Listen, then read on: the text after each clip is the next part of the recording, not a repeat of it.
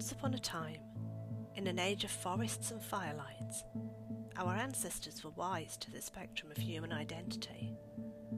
Among the fairy tales and myths they told were stories of glass coffins and marble statues, eunuchs and androgynes, chaste marriages and bodily transformations, symbolic stories that hint at other identities, tales of asexuality. This is the Asexual Fairy Tales podcast, and I'm your storyteller, Elizabeth Hopkinson. Each month, I'll be reading you another story from my books of asexual fairy tales. Some of these are old tales of myth and legend, in which I first found representation for my asexual identity. Others are original stories by me, based on traditional motifs. It's a personal selection I hope you find something in it that speaks to you too. So sit back, if you are able, relax, and enjoy another asexual fairy tale. Hello, and welcome to another edition of Asexual Fairy Tales. Thank you for joining me. This month's story, The Half Marble Prince, shares a lot of motifs with the glass coffin which I read to you last month. So you might want to go back if you haven't heard that one and listen to that after this one and see if you can spot all the similarities that I find between the two of them. The story of the Half Marble Prince comes from The Thousand and One Nights, so we're going to the Middle East for this edition. It comes from two linked tales, The Fisherman and the Genie, and a tale that has been variously told as The Ensorcelled Prince or The Young King of the Black Isles, or even the semi petrified prince. Um, the 1001 Nights, also known as the Arabian Nights, is a collection of Arabic tales within tales, which is a complex and shifting history of different versions and translations, almost as mysterious as some of the tales themselves. For my retelling of the Half Marble Prince, I have drawn on uh, Sir Richard Burton's 1885 English translation, as well as Moyra Caldecott's the Fisherman and the Genie and The King of the Ebony Isles in Crystal Legends 1990. I do have to say that in the original there is um, something quite racist, and I have changed that for this story, you'll be pleased to know. The Half Marble Prince. There was once a childless sultan who despaired of ever finding an heir. One day, as he was sitting in his palace, his vizier brought in a fisherman who wished to show the sultan a marvel. In a certain lake, the man said, were fish of such dazzling colour that they must be seen to be believed. To please his sovereign, the fisherman had brought one of each colour. The fisherman held out an earthenware bowl of water in which swam four glittering fish, one white as pearl, one red as ruby, one blue as sapphire, and one yellow as gold. This is indeed a marvel, said the Sultan, Reward the fisherman with four hundred gold pieces, and take the fish to my kitchen to be cooked, for I'll wager they taste as good as they look. But when the fish were taken to the palace kitchen, a strange thing happened. As soon as the serving girl put them in the pan to fry, the wall of the kitchen melted away. In came a lady dressed in silks, adorned with bangles and precious jewels. She held out a wand towards the fish and said, Fish, keep your vow. At this, the fish sat up in the pan and said, Yes, lady, we will. Then there was a flash of blue fire, and the lady vanished through the wall, leaving the pan burned to cinders. When the vizier heard about this, he sent for the fisherman to bring four replacement fish. But the same thing happened again. The lady appeared through the wall, saying, Fish, keep your vow. She then vanished in a flash of fire, leaving the pan charred to cinders. When the same thing happened a third time, the vizier decided to tell the sultan and to show him the charred pan. There is some mystery at work here, the sultan said. Send for the fisherman and have him take us to the lake where he caught the fish. So the sultan and his entourage of pashas and viziers, mamluks and janissaries, followed the fisherman to a place none of them had ever seen before though it lay but half a day's march from the palace. Four black hills surrounded a lake, which stood in the hollow of the valley. Peering into its crystal waters, the Sultan could see the marvellous fish of four colours glittering in the rays of the setting sun. The Sultan instructed his men to make camp for the night, but to his vizier he whispered a secret instruction. And so the vizier alone knew that when night was deepest, the Sultan changed his clothes, girt on his sword, and set out alone to solve the mystery. After journeying three days, he came upon a black marble palace, whose gates of brass stood open and unguarded. Puzzled, the Sultan walked inside. Is anybody there? he called. But the only reply was the echo of his own voice. Going further in, the Sultan was awed by the palace's beauty. Silken curtains embroidered with gold stars hung in the doorways. Singing birds of fabulous colours flew around domed ceilings, spilling forth their song. At the centre of the courtyard, four golden lions spewed forth a fountain that looked more like cascading pearls than water. Yet nowhere could the Sultan find a single human inhabitant. At last he heard the sound of a man's voice, groaning and wailing. The Sultan followed the sound until he came to a chamber where a young man sat upon a couch. He was more beautiful than anyone the Sultan had seen, slim waisted and shapely. His white forehead contrasted perfectly with his jet black hair and ebony eyes. A beauty spot sat just above his rosy mouth. The Sultan felt sure that the youth and the palace belonged to one another. He greeted the young man courteously, but the youth merely sighed and looked at the ground. Forgive me for not rising to meet you, he said, but I am unable. And tears ran down his cheeks. My dear son, whatever is the matter? the Sultan said. Without a word, the youth drew aside the skirts of his robe. The Sultan gasped. The young man was not sitting on a couch at all. Instead, the lower half of his body, from the waist down, was solid black marble. Only from the waist upwards was he a man of flesh and blood. In the name of God the Merciful, exclaimed the Sultan, how did you come to this? If you promise to help me, said the youth, I will tell you. The Sultan agreed, and the youth told him the following tale.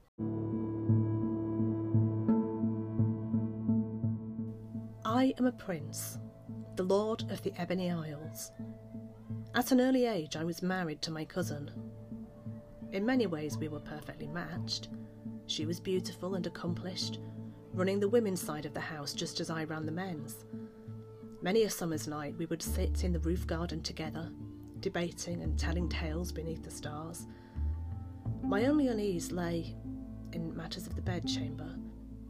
For the sake of family honour, I tried to satisfy her and to produce an heir, but I struggled to find the desire for the task.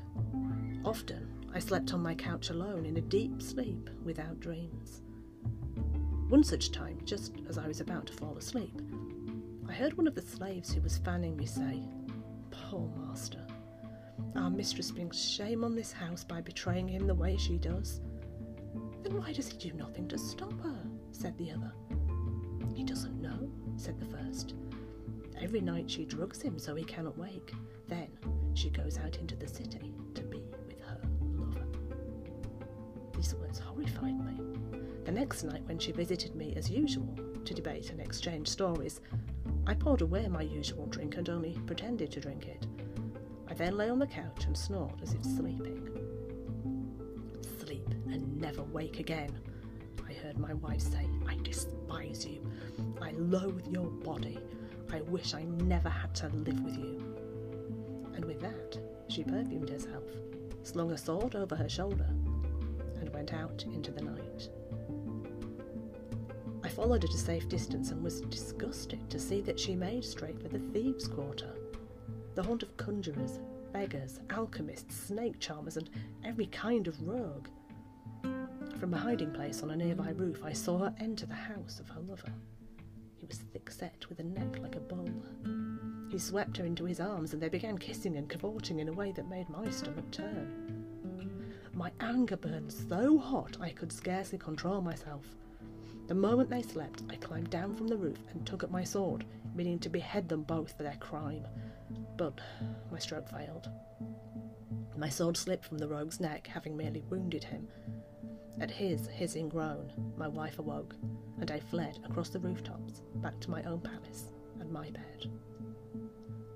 The next day, my wife was red eyed and pale. I have suffered a great bereavement, she said.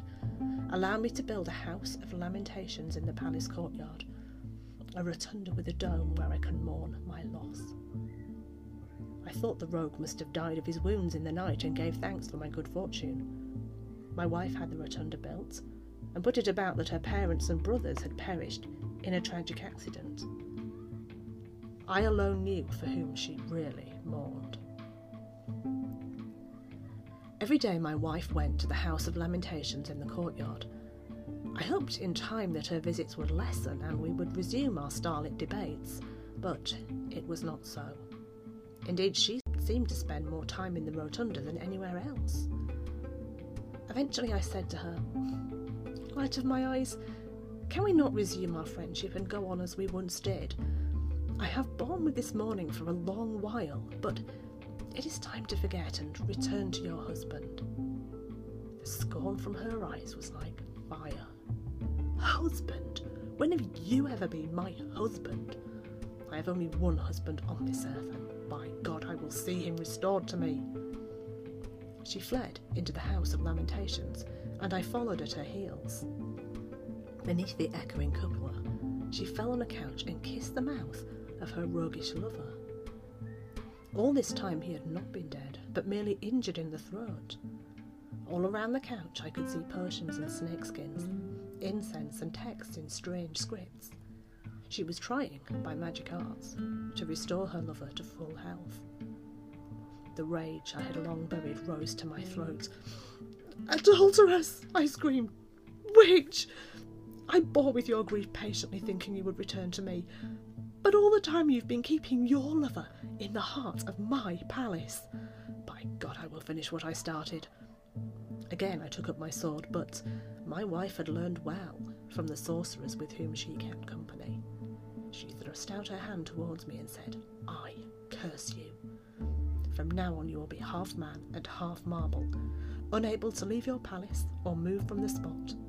Your beloved Ebony Isles will shrink to black hills around a lake. Your subjects will become fish.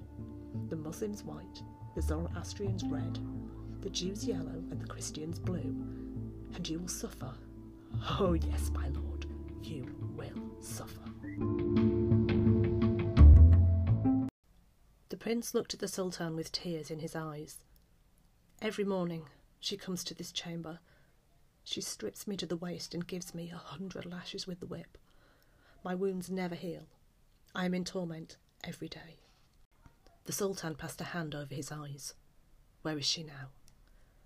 As soon as she has finished scourging me, said the prince, she goes to the House of Lamentations. It is still here in my courtyard.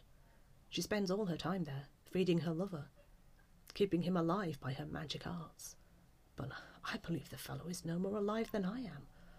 All I hear from the courtyard are wordless groans. Very well, then, said the Sultan. I know what I must do. The next time his wife came to scourge the prince, the Sultan sneaked into the house of lamentations. There lay the lover, more dead than alive. With a swift blow of his sword, the Sultan ended his misery. After disposing of the body in a well, he lay on the couch and covered himself with the coverlet. The wife soon came in with a bowl of meat broth and a goblet of wine. Eat and drink, light of my eyes, she said, and sighed. Alas, that with all my arts I cannot heal your wound. Oh, how I wish you would speak to me. This was the Sultan's opportunity. In a hoarse voice he said, My heart's delight. I cannot be well until you reverse the spell you cast on your husband. That is why your efforts have failed. You spoke, cried the wife. This is indeed a sign from heaven. I will do as you say. she went out into the palace and took from her chamber a metal bowl. This she filled with water and set it to boil, casting into it magic powders and speaking secret words. Then she sprinkled the water over the enchanted prince, saying, I revoke the curse. Be as you were before, a man of flesh and blood. Instantly the prince felt the marble begin to soften. His legs shook and trembled, and he fell to the floor, kissing it, and looking in wonder at his new legs. Now leave my sight before I kill you, said the wife, and turned on her heels. When she reached the house of lamentation, she knelt by the couch and asked the Sultan if he was improved. A little, the Sultan croaked, but for me to be truly well, you must restore your husband's realm and subjects. So, the wife went back to the metal bowl and said more words. She sprinkled water in the direction of the lake. The instant she did so, the lake expanded to a vast inland sea. The four hills became islands, forested with trees of ebony. The fish rose and stood upright, turning into citizens of four faiths. The bazaars were thronged with people buying and selling. The places of worship murmured with prayer. And at the centre of the city, raised on a hill, stood the palace of black marble with its gates of brass. The wife hurried back to the house of lamentations to see if her lover was well. Come close and kiss me, whispered the Sultan, and you will see. So the wife leaned close to kiss her supposed lover. As soon as she was close enough, the Sultan leapt from the couch and clove her in two with his sword. A greenish smoke and a foul smell arose from her body. She was a witch indeed. The Sultan returned to the prince, who was now on his feet and walking about the palace in a daze of wonder. When he saw the Sultan, he knelt and kissed the older man's hand. How can I thank you, he said, for all you have done? The Sultan plucked his moustache.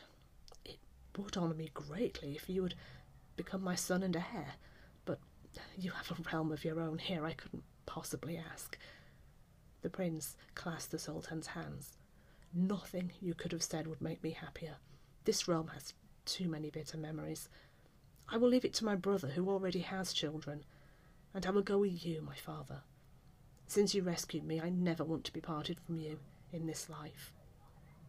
So, the prince went with the Sultan. The journey back took much longer now that the Ebony Isles were disenchanted and in their proper place. They journeyed with an escort of Mamluks bringing ebony, pearls, and singing birds as gifts for the prince's new realm. People cheered in the streets when the Sultan came home, and the vizier rushed out to meet him with tears in his eyes. He'd feared he would never see the Sultan again. When the Sultan got home, he did not forget to reward the fisherman, whose gift had begun the whole adventure. He instated the disenchanted prince as his heir, and lived happily, no longer lonely and childless. As for the prince, the only reminder of his strange enchantment was an ebony ring that he wore on his right hand. If ever memories or bad dreams came to trouble him, he would look at it and remember how a sultan came to find him in the marble palace and set him free to be who he was born to be.